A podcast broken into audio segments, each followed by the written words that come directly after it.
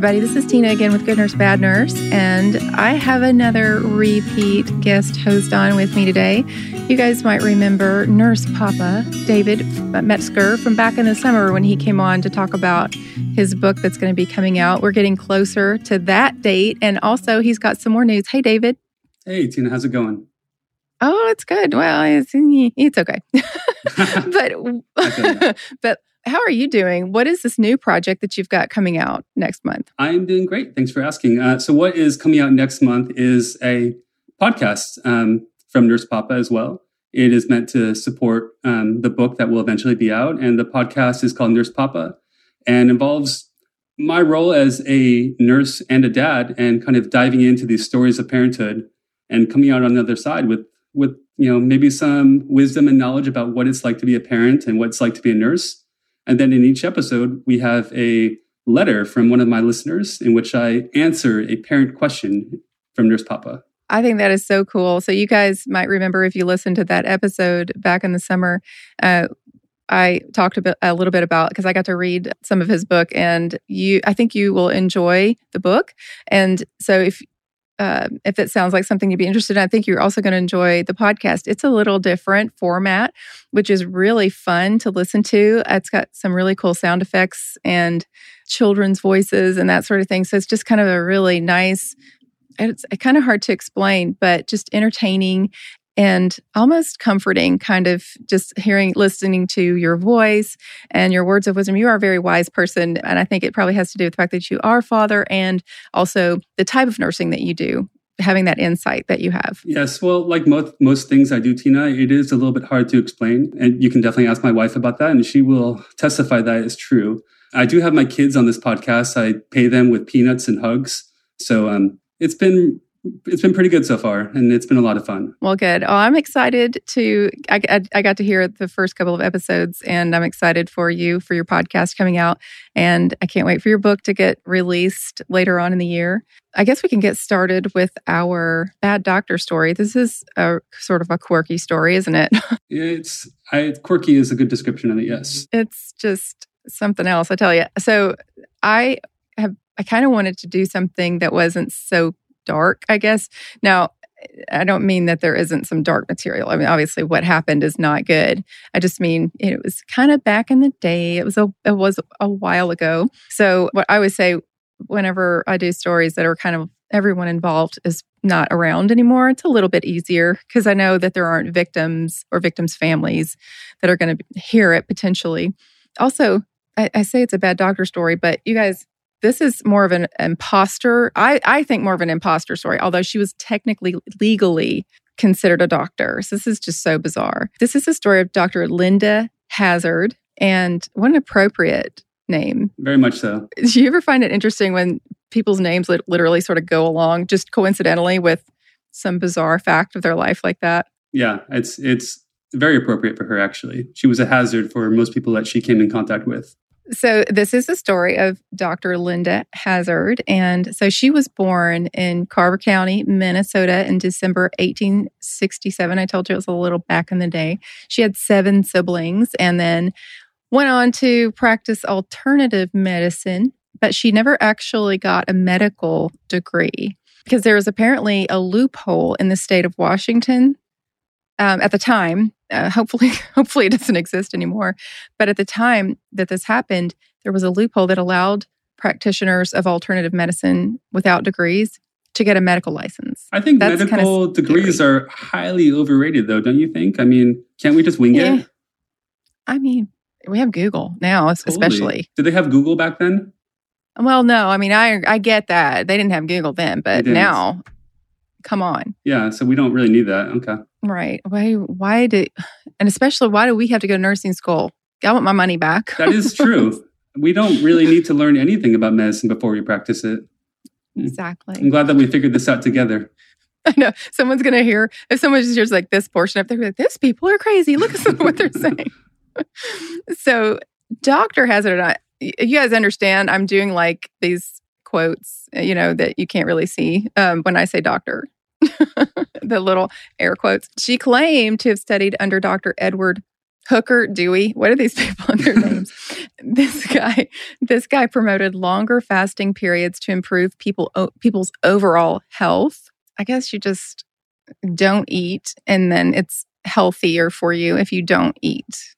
That food is just like kind of poisoning your body. I know I I will have to interject here and say that that is true to an extent. I think oh, yeah. people do overeat a lot by like a lot. I think people could probably cut by a fourth what they actually just the average person what they actually eat and be perfectly healthy yeah it sounds like she took this to the illogical extreme and also yeah. sounds like as you know the listeners will find out pretty soon this practice was you know just a small part of her malicious story it gets look guys if if you think that oh this is gonna this is sounding like it's not gonna be that interesting uh stick around i promise you that is not the case there's some this woman was some she was just crazy okay she wasn't playing with a full deck, as we say here, here in the South. Nope.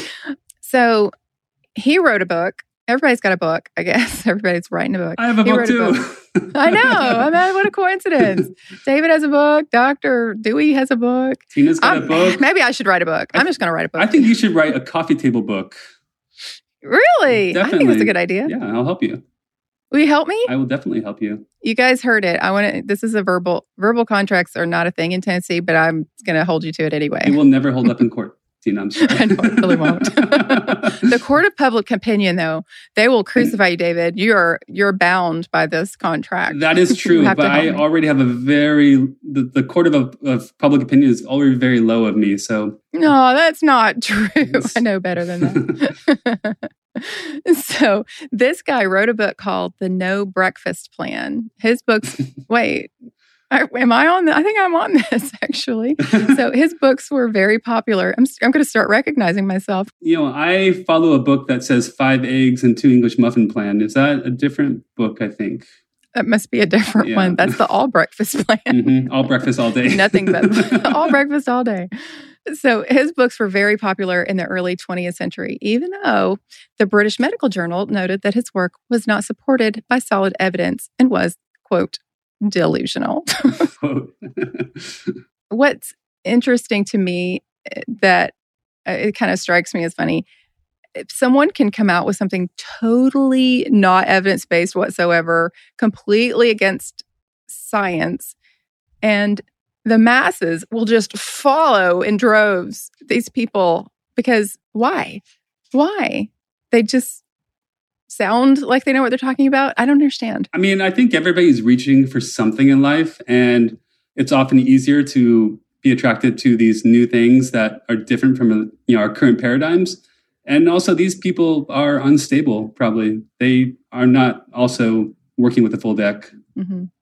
But there's so many of them. I mean, Yes, there, there, there are. that there would be that many people, and I, I think that there are a lot of, um, pe- you know, weak-minded people who maybe fall into that, and then other people who maybe aren't so weak-minded, but they're just like, well, all those people are listening. I guess maybe I should try it, or they're just like maybe desperate yeah. because they're sick. You know, they've been dealing, battling uh, something for a long time that maybe westernized medicine has not been able to help them with, and they just get desperate. So then they try it, and then placebo effect or whatever somehow see some results. Now they now all these people are on board, and before you know it, you've got a third of the population following some junk science that it does isn't doing really anything but making someone rich. That's how it works, I guess, though.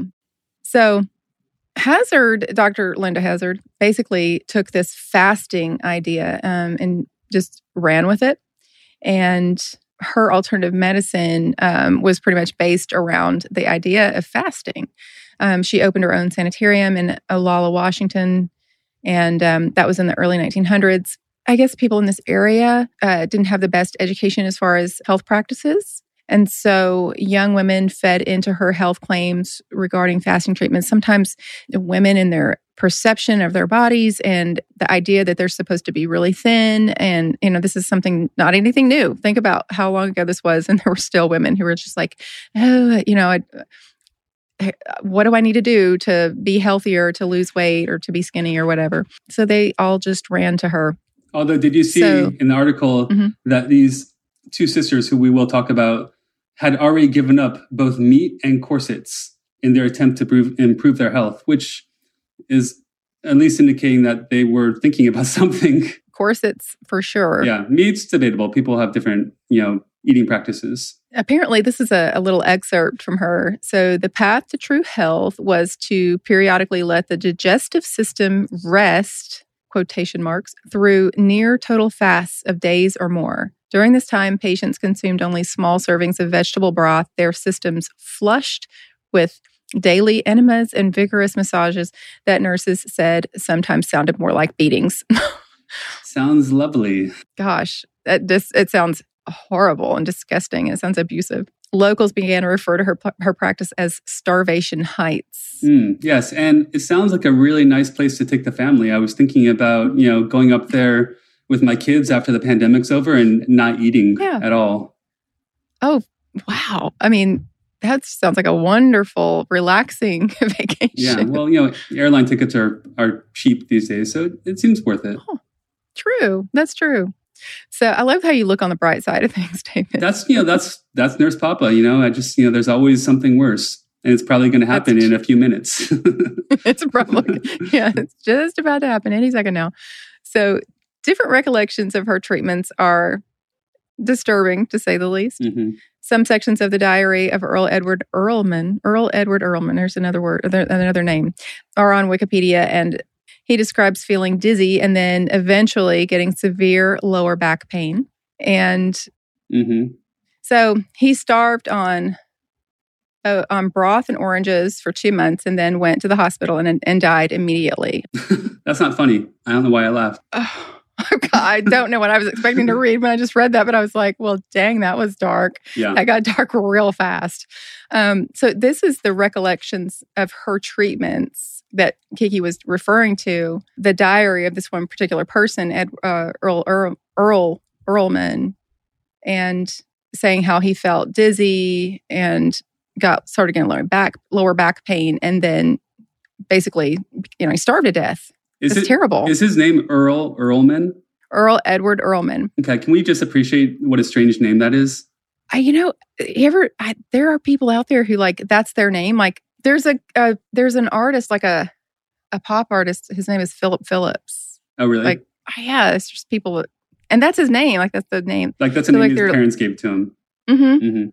I worked with a guy a long time ago. His name was Paul Revere. Oh, I love, I love that. That's good. Yeah, I actually liked it too. And I was like, "Is that?" And everyone always asks him, "Is that your real name?" Yes, my parents did it to me. You know, so I can get behind that I, one.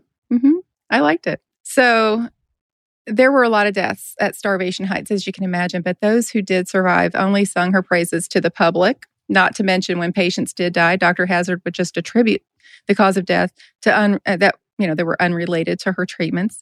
She would say something vague like liver disease, or they would have died of this even without my treatment, that sort of thing. So basically, she didn't own any of the responsibility for the deaths that were taking place there. And it wasn't until um, there were two sisters, two sisters, Claire and Dora Williamson, that underwent her uh, treatment, started to come to the light. So Though not seriously ill, the pair felt they were suffering from a variety of minor ailments. Dorothea complained of swollen glands and rheumatic pains, while Claire had been told she had a dropped uterus. The sisters were great believers in what we might call today alternative medicine and had already given up both meat and corsets in an attempt to improve their health. Tina, can I ask you a question? Mm-hmm. What is a dropped uterus? Because I don't, I've never heard of that before. So, um, if you think about you know where the uterus is. Uh-huh. Um, where is the uterus?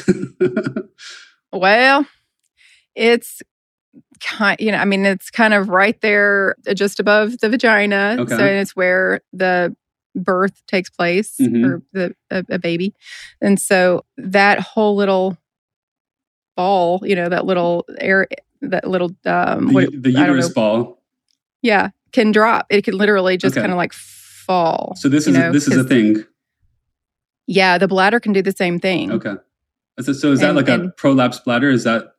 Yeah, you can have a ah. prolapsed uterus. Okay. So that's prolapse yeah. is the correct term. Gotcha. Okay. Right. So yeah, exactly. And I I don't know if you I will maybe doing the type of nursing you you probably haven't ever seen this, but I've actually seen a prolapsed uterus before. I it's see. kind of disturbing. If you don't know what it is, it, you'll be wondering what in the world's going on when you go to you know like clean someone up and then you see some extra thing and you're just like whoa what's that so Whoa! So the the uterus is actually coming out of the of the person. if it's bad enough it can Wow. Okay. Well, that seems like a serious ailment that only Dr. Hazzard could fix. yes well thank goodness she was there right so after two months after this treatment, the girls weighed about 70 pounds. Uh, a neighbor got a little suspicious, and the girls' family, however, did not know what was going on. They did not share their treatment plan with them, with their family, because they knew that their family would not approve um, of the type of of um, medical quote medical care that they were getting. well, Tina, can I point out that Yeah. I- I- just the difference between perception and reality with these two sisters? Mhm. Uh, I'm reading here that they dreamed of horses grazing the fields and vegetable broths made with fresh produce from local farms. And what actually ended up happening was they were fed broth from canned tomatoes twice a day and given hour long enemas. oh, Yeah. Which I don't think will fix a dropped uterus. but what's sad is that sometimes I think a lot of people know what they're going into. They realize that they're going for this sort of harsh, you know, drastic treatment. And it sounds like these girls didn't really expect all of this. No, Um, they expected something much nicer. yeah, that's really sad. Um, a family friend of the Williams received a telegram that the girls were in the condition that they were in. And this friend went to help. When they arrived, Dr. Hazzard's husband informed her that Claire had died. And then uh, when she saw the corpse, it was nothing like the Claire that she remembered. It uh, looked like a skeleton. And of course, Dr. Hazzard said that that treatment that she um, had been doing that was so wonderful and beautiful did not cause her death, but medication from her childhood did. Um, and can I point out uh, this this little detail from the article, which I'm not sure Kiki was interested in, but when Dr. Hazzard reported this to Margaret, which was the the family friend, the former nanny of Dora and her sister, she was dressed in one of Claire's robes. Okay, that's just weird. Yeah, it feels very Silence of the Lambs to me. hmm Yeah, it almost it almost sounds like a trophy kind of thing, you know. yes, hmm disturbing. Yeah, that's creepy. So Dora was still getting her treatment. And then to this friend, to her surprise, she didn't want to leave. She weighed 50 pounds and her bones were sticking out everywhere. I think we would call that cachectic in our. hmm That's a great nurse term. hmm Um, it was like Dr. Hazzard's had brainwashed the two girls. And somehow the doctor had been appointed Dora's guardian for life. Guys, don't do that. No, Don't appoint someone a guardian for life. What in the world? unless of course you want appoint me your guardian, it's okay. But anybody else, it's not advisable. I actually do have a friend that recently asked me to be her medical power of attorney because she doesn't trust that her family would make the right decision for her and enforce her rights Uh huh. to not be put on life support for a long period of time. And so she asked me if I would do that for her. And I'm just like, oh, great. You want me to be the person going against your family's will when you're not able to speak for yourself? Yeah, that like, sounds like a great position to be in. You should suggest that you would uh, like her to have two hour long enemas. and she will definitely go back to her family with a different point of view. yeah, I'll tell her, I'll, I'll, say, uh, let me write up the medical treatment plan that I'm going to suggest for you. And then you tell me whether you still want me to. Yeah, that will get you out of this uh, problem. That's David's advice. Yes. That's what David told me to do. This is personal advice. Is does not represent my institution. Okay. Yeah, exactly. so, where did I get? Where was I think I? you're Guardian for life. So, Hazzard's uh, incredible power over these people. Yes, made her her guardian for life. There was no convincing her to release her from the treatment.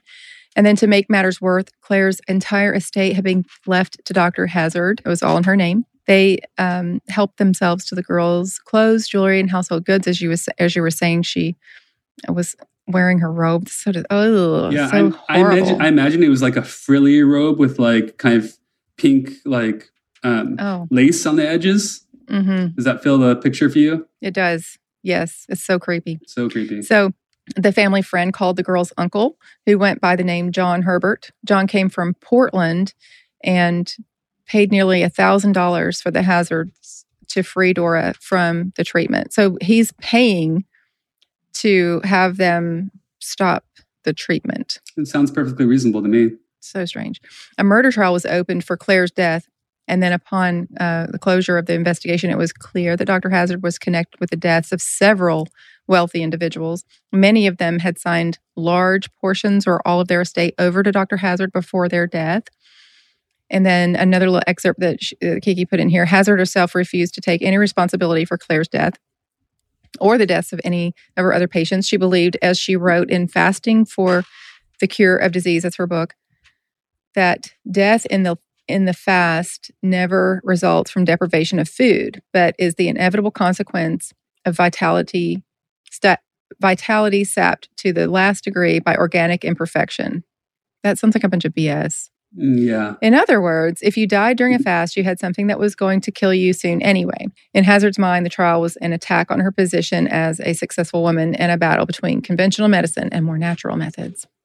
The jury reached the verdict, which was manslaughter, Dr. Hazzard only served two years in prison and fasted while there in an effort to prove her techniques. When released, she moved to New Zealand with her new hubby. She practiced a, as a dietitian there until 1920. So apparently, um, you can be a dietitian there and not have to have any kind of credentials. And then she was caught without a license. Oh, excuse me. Sorry. She was. oh, gosh. So she moved back to Washington and opened a new sanitarium she somehow avoided the need to have a license, but she mm-hmm. continued to supervise fast. In 1935, her sanatorium was burned to the ground and never rebuilt. Dr. Hazzard died of starvation in 1938 while attempting to, a fasting cure. Oh, I want to mention to that. I, I mean, I wish that this was a, a YouTube video. The listeners could see her mugshot. It's absolutely chilling. Like, I think if I ran into this woman, you know, on the street, I would just instantly die. She's got these like black kind of just sunken. She looks like a ghost. She does look like a ghost. Actually, have you been to Disneyland? No, no, not Disneyland in, in California. Okay, no. there's a, there's a haunted man- mansion ride. There's these pictures on the wall of you know people who have died, ghosts, and it, it looks exactly like Miss Hazzard here right now. She definitely looks like pretty much any like scary ghost movie you've ever seen, like the really creepy yeah. lady. Like the, you know? the woman from the 1800s who's guarding her old house when people move into yeah. it. So the this story was actually sent in by a listener who lived in the who lived in the area where this happened, and it was kind of funny because she sent me an email and she was like, "Hey Tina, I don't know, I don't even know if this is a real story or not, but uh, there was a story where I live, and, and she was like, it's like a almost like folklore, and it's like everyone tells it like a scary story at Halloween and about this doctor that would starve her patients to death and then throw their bodies off the cliff. Mm-hmm. And so this story is a real story that happened, but as in a lot of these things do, it took on sort of a life of its own. And I don't know if all the details of what she of uh, the story that she knows is true or not, but there was definitely a large element of it that was true. There was definitely a woman um, that was not really a doctor, but who practiced as a doctor uh, who did starve her patients to death and on purpose. I mean, they knew that they were doing this starvation treatment, but it was not anything proven, of course, to cure anything. And these people were just very susceptible to that and probably desperate for for help. Maybe even some of them suffered for, from some mental illness, and sure, that's really sad because it sounds like she was taking advantage. She and her husband were taking advantage of wealthy people to take their money and their possessions and and these people are very, were very vulnerable. So yeah. that's really sad to me. I mean, do you think that she actually believed in what she was doing and was also a crook? Because it, it seems to me like she actually had conviction that her methods were sound, but was also just kind of a horrible person at the same time. Mm-hmm. I think is very possible. Yeah, sure. criminally insane. Yes. I definitely think that's a, a possibility without a doubt. I mean, just because her methods are kind of crazy. I I think that she definitely could have been that delusional herself. But then when she saw how people would flock to her and um, she could get them under her power and co- talk them into signing over their estate and these people are ill a lot of them a lot of them probably did have terminal illness i mean yeah. it's really sad and she's i'm sure saw that as an opportunity to use them, you know, to to gain yeah. whatever wealth and and it's sad that she used that and would disconnect these people from their families in their last moments of life. You know, that's It's- really sad. Sounds uh, eerily familiar to uh, you know the patients in the hospital with COVID right now. Unfortunately, oh my gosh, it literally, that's literally what popped into my head the second I said that because I thought, wow, how sad. I mean, there are people right now who are being uh, disconnected from their families yeah. And have and are powerless. Um, that's really sad to me. But anyway, that's our bad doctor story. Kind of strange for sure. Super strange. Are you a pandemic parent? For most of us, each day of parenthood brings a thousand possible choices to make with little guidance on what is right for our kids. With over a decade of experience as a pediatric oncology nurse, I have learned exactly what makes kids and their parents tick. As a father, I have navigated the same pitfalls and comic parenting blunders as every other mom and dad out there, and I'd love to share what I have learned. Write to Nurse Papa with a question about parenthood and have it featured in an upcoming episode. Send your question to David at nursepapathebook.com. Nurse Papa, coming soon on all podcast platforms. So our good doctor story is about an ER doctor who raised her. She and her family and friends raised more than sixteen thousand dollars. This is um, in Austin, Texas. So no, I love Texas. I told him it was kind of like a big Tennessee, but that's where this story is from. It's from Austin, Texas, and this is Dr. Julie Dodd Sweat, and apparently family and friends of this doctor uh, gathered together to raise money to make sure that Seton medical workers feel thanked while supporting local businesses, which is really cool. It's kind of like, hey, let's do something to sort of help both. Yeah, it's a win-win. so th- I think that's really a great idea. You know, raise money, buy gift cards from local businesses, and then- you're helping the businesses, and then you donate them to the frontline workers, and then you're you're helping them as well feel thanked. Absolutely. Yeah, I don't think most of the people who are getting a gift card, you know, for to a restaurant probably I mean, they might need it. That they might need the money, but even if they don't need the money probably just the just the thought that that there is a group of people that are so understanding of the sacrifice that you're making right now that they're going through all this effort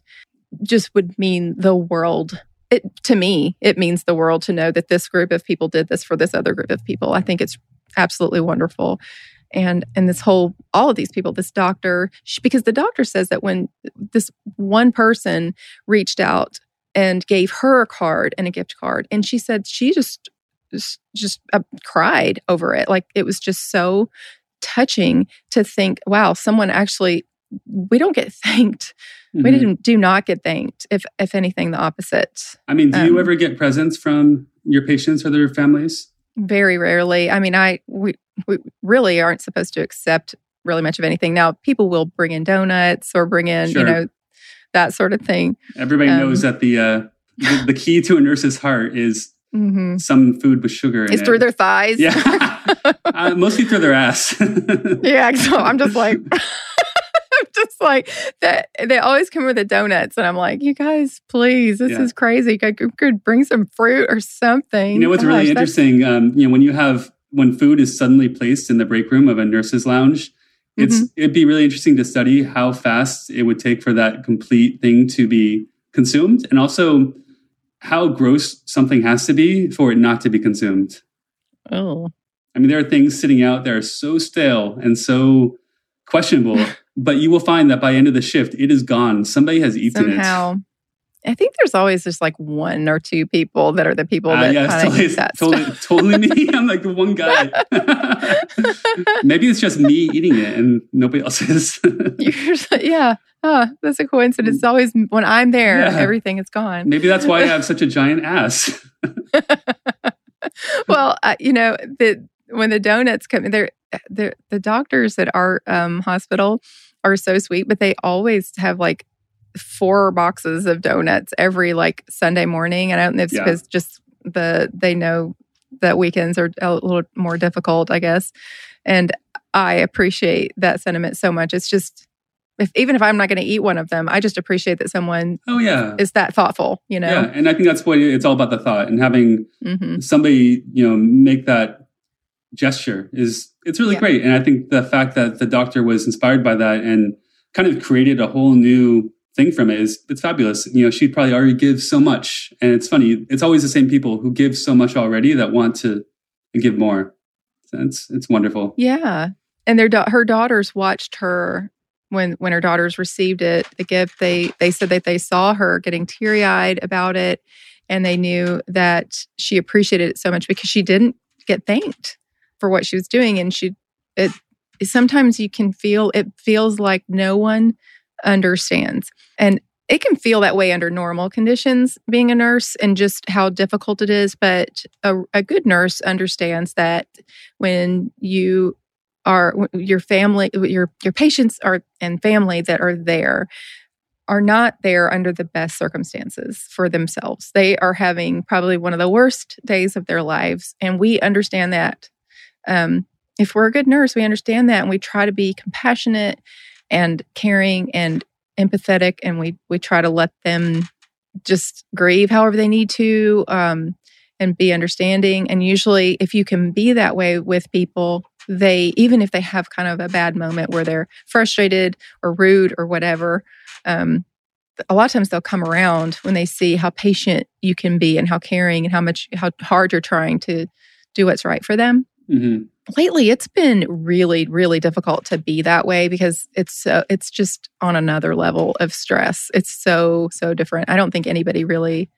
um that isn't right in there doing it and experiencing it really understands. When i see just really uh, excellent excellent people excellent nurses just considering just throwing it all throwing in the towel and doing something totally different and getting away from direct patient care it scares me. Yeah. Um no it's a real thing and um, You know? it's definitely something that kind of inspired you know the book i wrote you know the disconnect between your life at the hospital and your life at home or as a parent or a partner.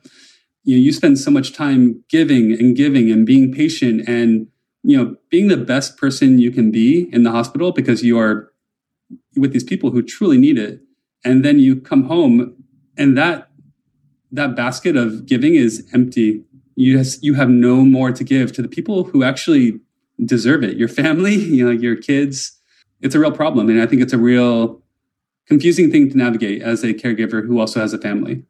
Well that's true. And i think that if you can't figure out how to find that balance where you can come home and have a little bit left in your basket to offer to your family you probably do need to figure out you know how to get out of that because it's not healthy for you or your family and you're not really benefiting anyone if you're giving absolutely everything to to to that job. I mean you really you've got to have a little bit left for yourself and for your family. You really do. Yeah i mean there's there's an art of disconnect. At some point you need to give good care and take your own emotions out out of the equation but it's a delicate balance and i don't think it's easy for anybody Well, I agree. And I appreciate this doctor and her family, her sweet family, um, for what they did and setting that example.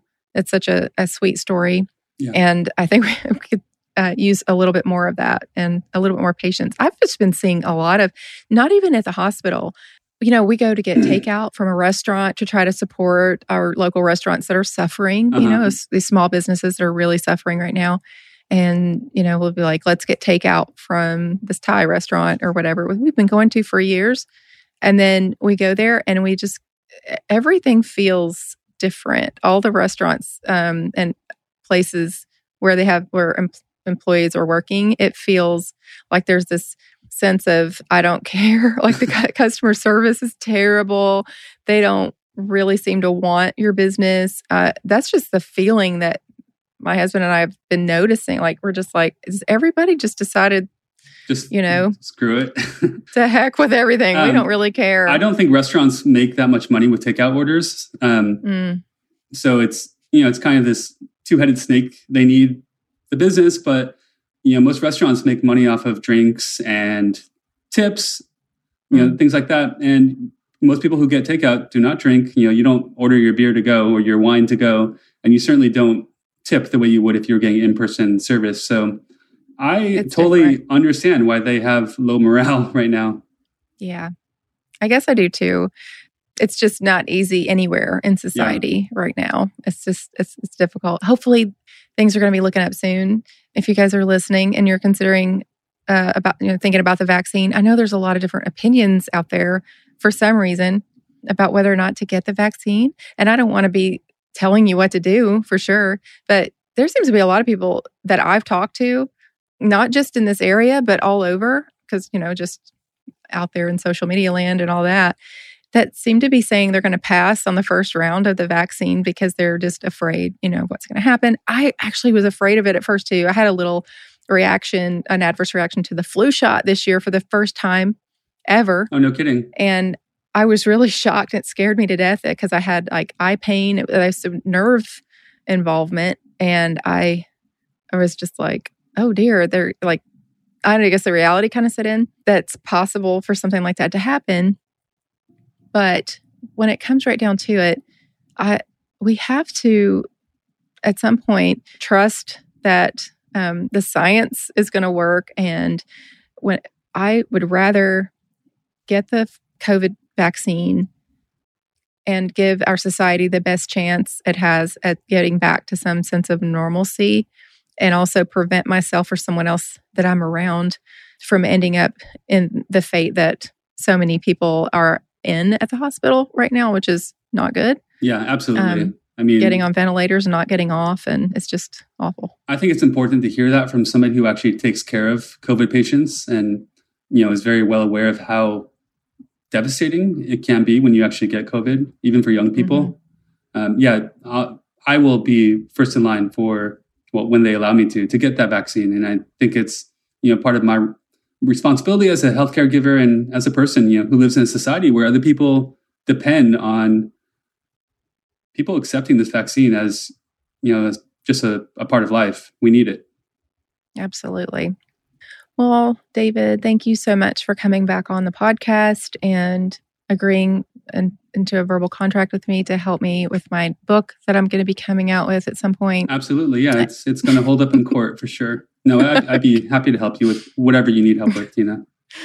Thank you. And I'm excited about your podcast. You guys don't forget to, I'll remind you again uh, when it does come out to look up David's podcast, Nurse Papa, and his book. And we'll, we'll send out more. You'll probably come on between now and then yeah, before your book so. comes out, I'm sure. And I'd like to remind so. your, view, your viewers, um, if you would like to um, support the podcast and even participate in it, I do accept letters from my listeners from parents who have any kind of question about parenting, and I will answer that letter.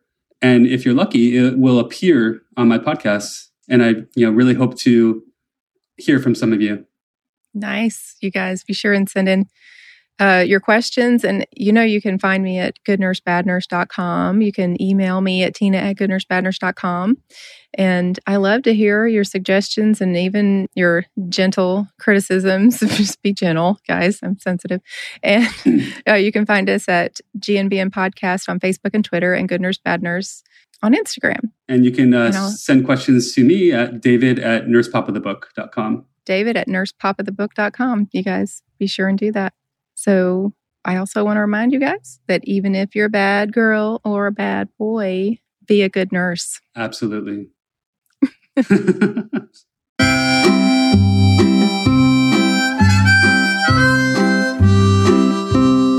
Becoming a parent is like stepping into the great abyss. Even though billions of humans have walked the same path, some leaving behind tales of their journeys, the parenting experience still remains a great adventure. Join me, a pediatric oncology nurse and father, as I take a deep dive into real stories of parenthood and come out on the other side with a greater understanding of what it means to love, despair, and everything in between. Nurse Papa, coming soon on all podcast platforms.